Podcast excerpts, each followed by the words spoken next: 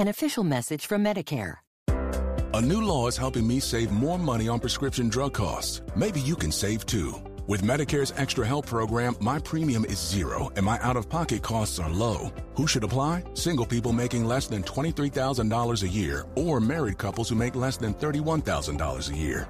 Even if you don't think you qualify, it pays to find out. Go to ssa.gov slash extra help. Paid for by the U.S. Department of Health and Human Services. Pour yourself a cold one. Let's strike 'em, huh? And listen to Ross Tucker and Philadelphia Eagles film junkie Fran Duffy break down the top college prospects on another tasty edition of The College Draft. Yeah, it is Daddy Soda time here on the College Draft Podcast, which is always presented by betonline.ag. And can you believe that the draft for this year is two weeks from Thursday? I mean, that's crazy. We are 16 days away from the 2019 NFL draft. This is always when it gets fun. The last two weeks is when there really starts to be a buzz about what we've got going on. Those of you that listen to the show, you know my name is Ross Tucker. You can check me out on Twitter at Ross Tucker NFL. That's also my Instagram. If you're a Facebook person, it's facebook.com slash Ross Tucker NFL.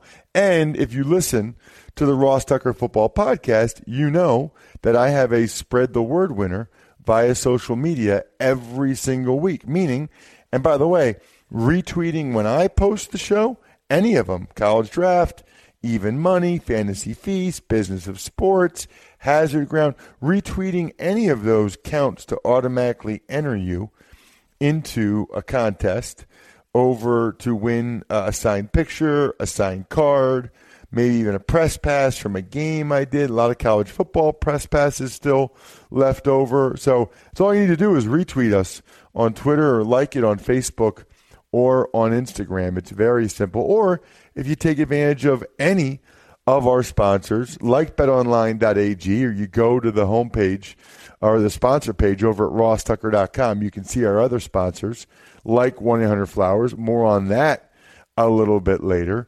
And you're all good. Send it to me, ross at rosstucker.com, and you're automatically entered to win a little something, something. And remember, this week, by the way, we got a special offer on SeatGeek. You download the SeatGeek app and you put your uh, the promo code in Tucker. You don't have to pay anything. Just get the SeatGeek app. Best app by, for tickets, by the way. Put the promo code Tucker in. Take a screenshot of that. That's all you need to do. Send it to me. I guarantee I'll send you a signed picture or signed card in the mail, which is pretty cool. So anyway, a lot going on, including we've got Matt Miller from Bleacher Report on today's show. Just like last week with Kyle Crabbs, I'm really into getting differing opinions. I'm really into finding out where, you know, people differ in terms of players they really like, players they don't. So, without further ado, let's talk to Matt after I make sure you guys all know myfrontpagestory.com is the greatest Mother's Day gift in the galaxy. Just trust me. Look at any of the stories at myfrontpagestory.com. Picture how happy your mom would be when you give one of those. Anyway, it's Matt Miller time. He is one of the best in the business. I told him about I told you guys about him earlier in the show. Uh, he's got a great Twitter handle, by the way, at NFL Draft Scout. He's Matt Miller from Bleacher Report, who's all over the draft and has been. Matt, I remember when you were like a newbie. Like I remember when you were just starting out. Now you're like uh, what, like a ten year veteran?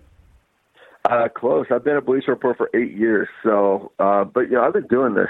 Gosh, I'm dating myself here. I've been doing this for a long time. So, um, if you remember my start, though, you've been doing this a long time too. So we're getting old together.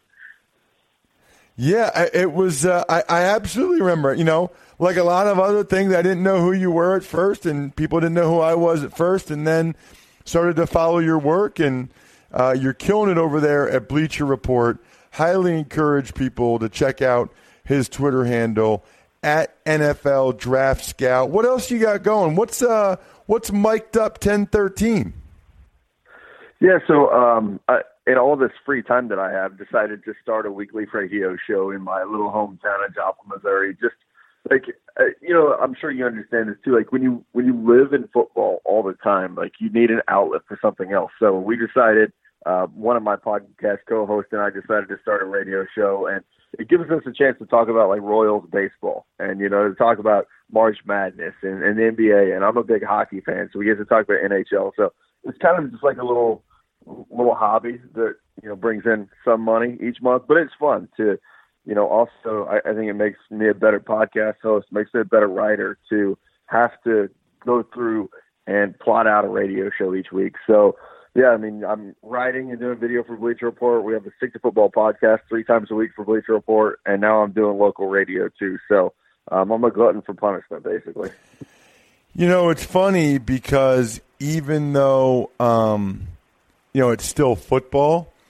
When I go on on WIP in Philly, or I do this Keystone Sports Network thing in central Pennsylvania, the Harrisburg Hershey area where I live, which is a Penn State football thing.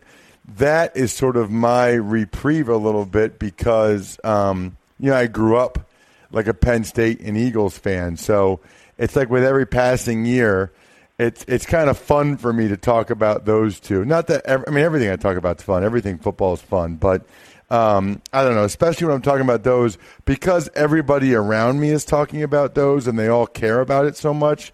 It's kind of fun to get into that stuff. And right now, everybody's talking about the draft with it being, you know, just a couple weeks away at this point. I did this last week, Matt, and wanted to do it again this week. What I always find most compelling this time of year are people's opinions that are different from the consensus because you get to the point, Matt, where you see the same 35 to 40 names in the first yeah. round of every mock draft. See, you know, most of these mock drafts, there's really only three or four different people that the teams give to him, you know, that the guy gives to the team it's like uh, sometimes I feel like they just look at somebody else's mock draft or a couple other mock drafts and just make up their own. Like, oh, I'll give this guy this one, this guy this one. So I really like because we we know that the draft's not like that. I mean, you know, I, I still remember when Terrell Edmunds went in the first round of the Steelers last year. You know, there's other guys that you think are going top 10. I remember Sharrif Floyd dropping. I just, there's always interesting teams, and you realize, wow, teams were higher or lower on some of these guys, or at least one team was on some of these guys and other teams. So I like when I like when analysts such as yourself that really put a lot of time into this. I like when you actually, you know, stick your neck out there and say, you know, here's some of the guys I have strong beliefs in that we're not we're not hearing about as much in this light. So I guess I'm a positive person. So let's start with the guys, some of the guys that that you are much higher on than most, Matt, for whatever reason.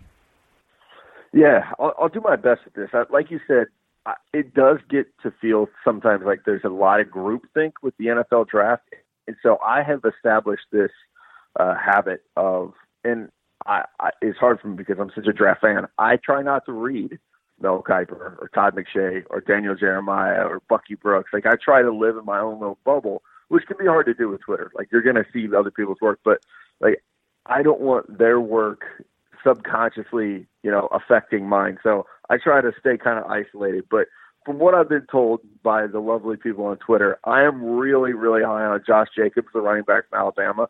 I have him as a, a number eight overall on my big board, um, and I, I think he is a plug and play, three down, just monster running back. He he runs with power. Uh, he runs with passion too. Like he'll he'll lower shoulder and just put guys in the dirt, but he catches the ball well. I mean, he's he's a smooth route runner, and not just on dump offs. Like he can actually run some routes for you if you motion him out. Um, so he's in a nice blend of physical, but also you know has that agility and has the the the hands and route running understanding to be an impact on third down. So I know he didn't test super well. He didn't run a great forty, but you know his ten yard splits look good. His, his agilities look good, and his tape is fantastic. Only a one year player really at Alabama, but I think that's more a credit to how well Nick Saban recruits that he's going to always have, you know, a couple dudes down there who are really good running backs and they're going to share the load. So unlike, you know, a Derrick Henry uh, or guys like that coming out of Alabama. Josh Jacobs really doesn't have a lot of wear and tear. You know, he's still pretty fresh legs.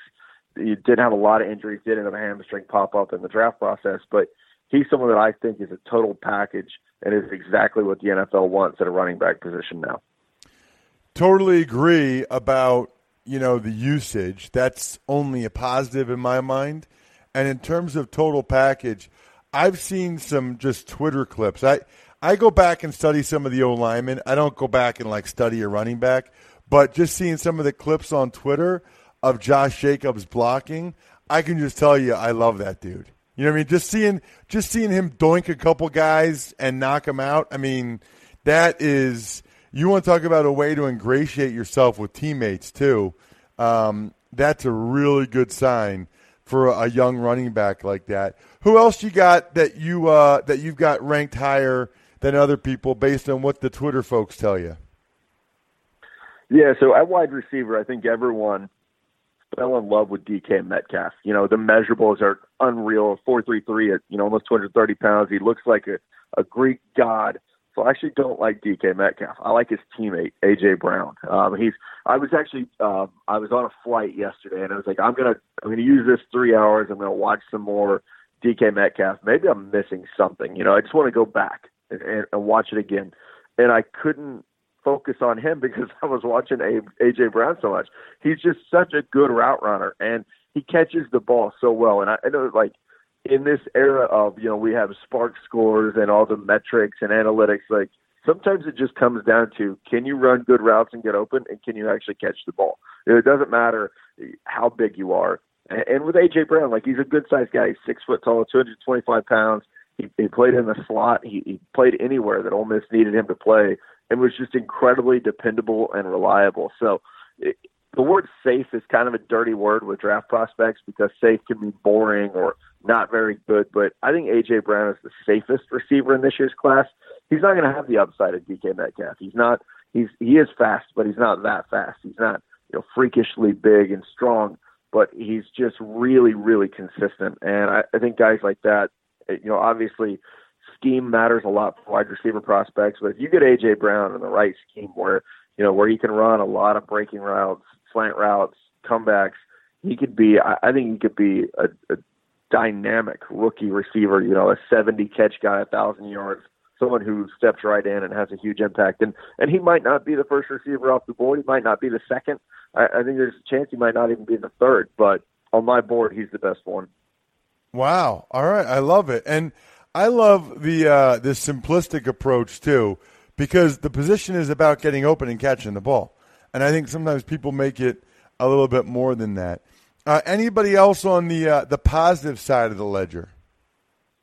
You know, I, I also really like this corner from Clemson, Trayvon Mullen. He's kind of like been my guy all year. I mean, even early, going back to September, watching Clemson the first couple of weeks was like, man, I I really like Trayvon Mullen, and he. You know, he had a good year, but he didn't have like a dominant statistical season. So I think there was a lot of, oh man, maybe this guy's not that good. But I think some of that too is you know when you're like if you work in the media you don't get you know that weekly film dump that teams get. So sometimes you're you're waiting until december january february to get game film and it's hard to watch corners on tv so i think some people were maybe a little late to the party on Trayvon Mullen but if you watched him in the national championship game he took over. You know he had a a sack coming off a corner blitz. He had an interception. That's the type of player that i saw all year long. Just physical, and he's six one, two hundred pounds. He ran a four four six.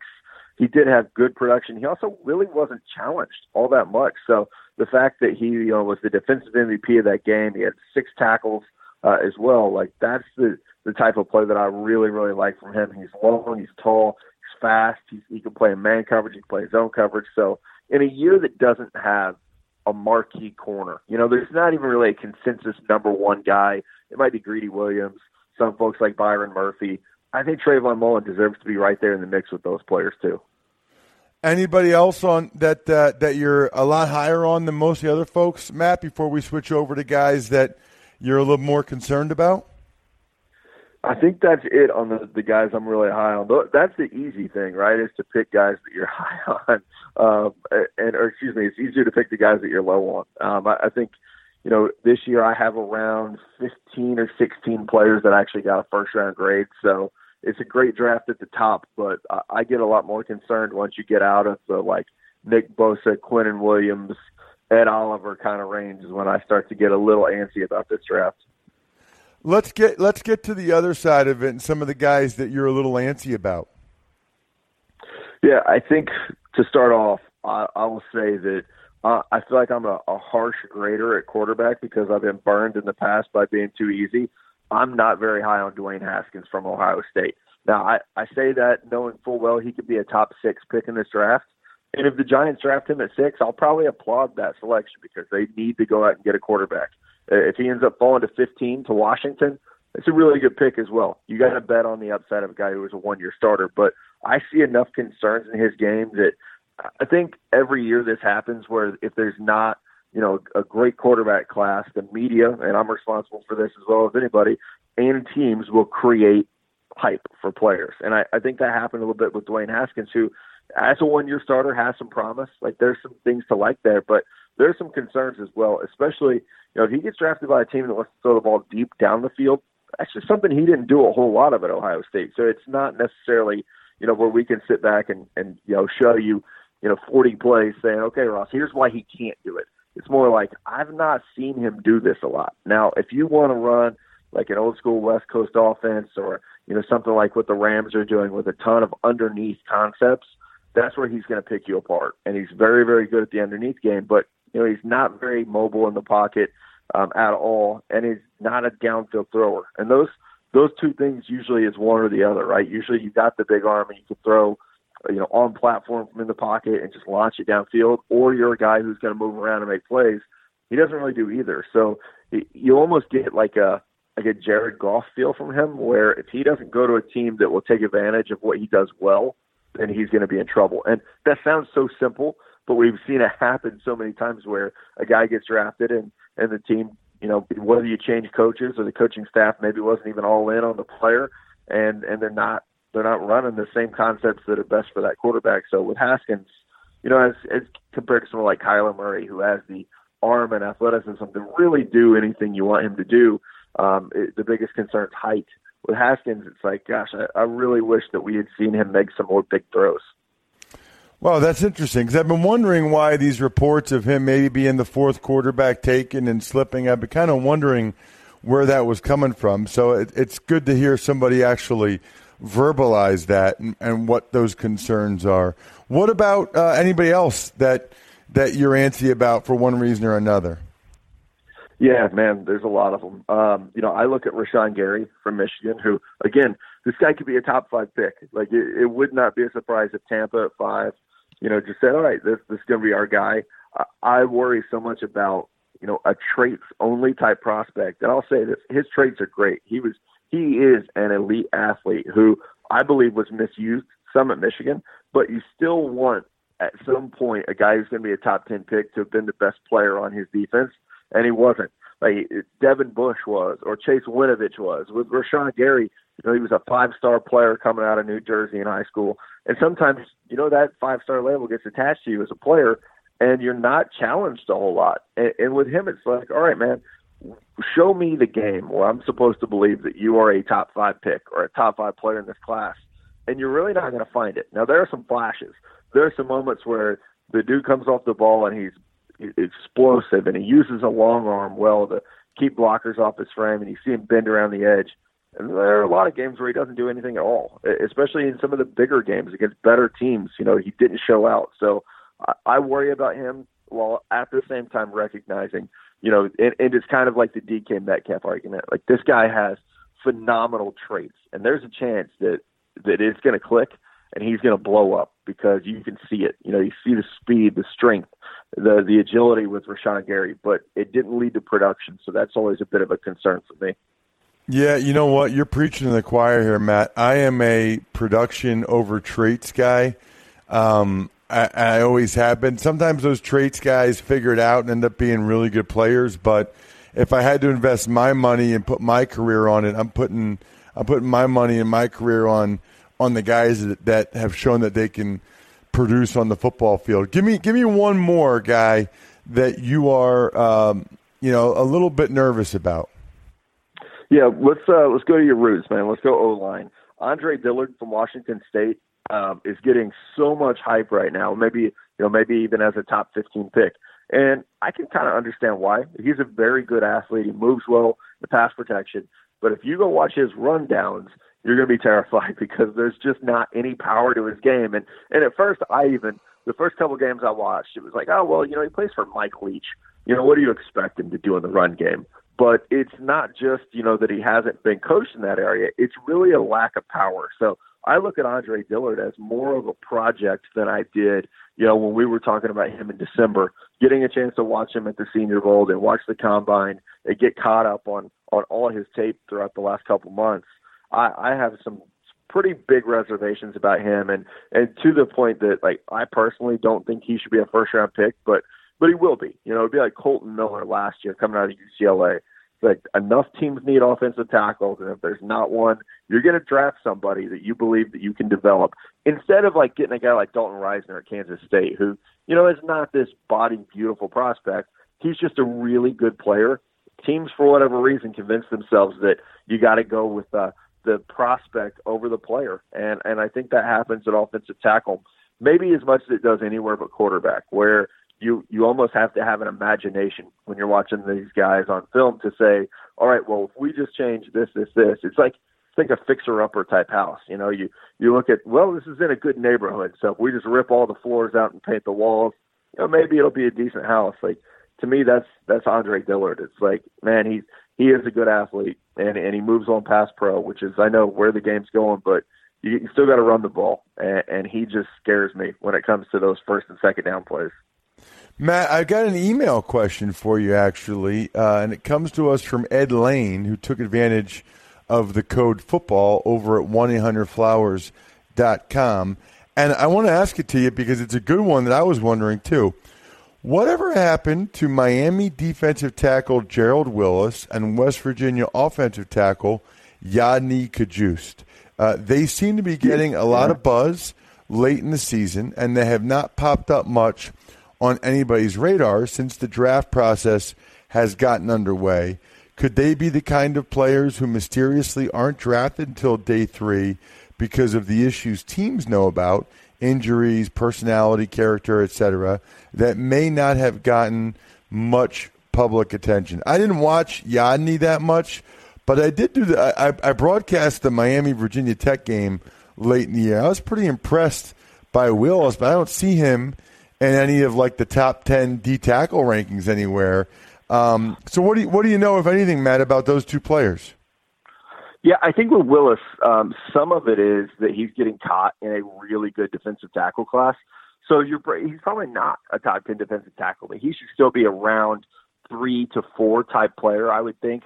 Um, you know, he's a, he's good. Um, he had a hand injury that that cost him the bowl game, and and you know affected the process a little bit for him. But you know, he definitely flashes and, he has really, really good second effort. I think pad height is a big issue for him. Also, you know, he was a Florida guy who left Florida and went to Miami. So I think there's some questions about the background for him. Um, not like, you know, there's not like an arrest record or any videos like a Jeffrey Simmons type thing. It's just more about like maturity, consistency as a player. Yodny Cajuste is really interesting because I actually still like him. Um, he sat out the bowl game, you know, so he could focus on the draft, which I, I applaud. Like I get it. You know, you got a you got a chance to go make yourself money. You don't want to get hurt. The problem is he actually got hurt in the process. He had a hip injury, so I think that is pushing him down a little bit. I I like him. We were just talking about Andre Dillard. I think I like to just more because he actually has some power. He is really inconsistent at times, and you know they both Cajuste and Dillard like they benefit from some of the wide splits that they have as offensive linemen in those schemes. But I think he is more likely to be an impact in rush downs than some of the other offensive tackles that we've kind of seen get hyped up in this class. So that's a really good question. I think Cajuste could be an early round three player depending on how teams view the, the injury he had in the draft process. And then the last thing, Matt, just quickly, because I know it was recently you reported something with Josh Rosen uh, reporting – for workouts yesterday with the Arizona Cardinals, which seems a little bit awkward. Correct me if I'm wrong, Matt, but it was it was you that reported something regarding the trade interest that the Cardinals have gotten to this point, correct? Yeah, that was. Uh, I believe that was last week. My days are running together now, but I, I've been told by uh, a couple of sources around the league that they they'd had two offers for him, but they're not good offers. You know, they're trying to get a first round pick, and it it seems like teams right now are trying to stay in that late second, early third range as far as compensation. So I, think there's a little bit a little bit of a gap between reality and, and what the Cardinals want. So it's going to be real interesting. I was surprised he showed up. I, I think Rosen's doing a good job, maybe discrediting some of the myths about what he's like as a locker room guy. You know, you show up for for OTAs when there's a chance you're going to get traded. I, I think that says a lot about you. Matt, always appreciate the time. Terrific stuff. I knew it would be. Highly encourage people to check you out on Twitter at NFL Draft Scout, as well as check out your outstanding podcast, Stick to Football, which is a great name for a podcast, by the way. Matt, thanks so much. Yeah, appreciate you, man. Have a great day. Hope you guys enjoyed that conversation with Matt as much as I did. I've got good news and bad news, okay? The bad news is college basketball is over. Virginia won in overtime last night. Yes, I'm tired because I stayed up till midnight watching it. Uh, the good news is there are still other sporting events that you can bet on at betonline.ag using the promo code podcast1 so you get that 50% welcome bonus. How about the Masters? Golf is always a pretty fun sport to bet on. You got the Masters this weekend. You know, a lot of you like betting on football, then you like betting on March Madness. The Masters is the next sort of uh, big event on the docket that you can bet on.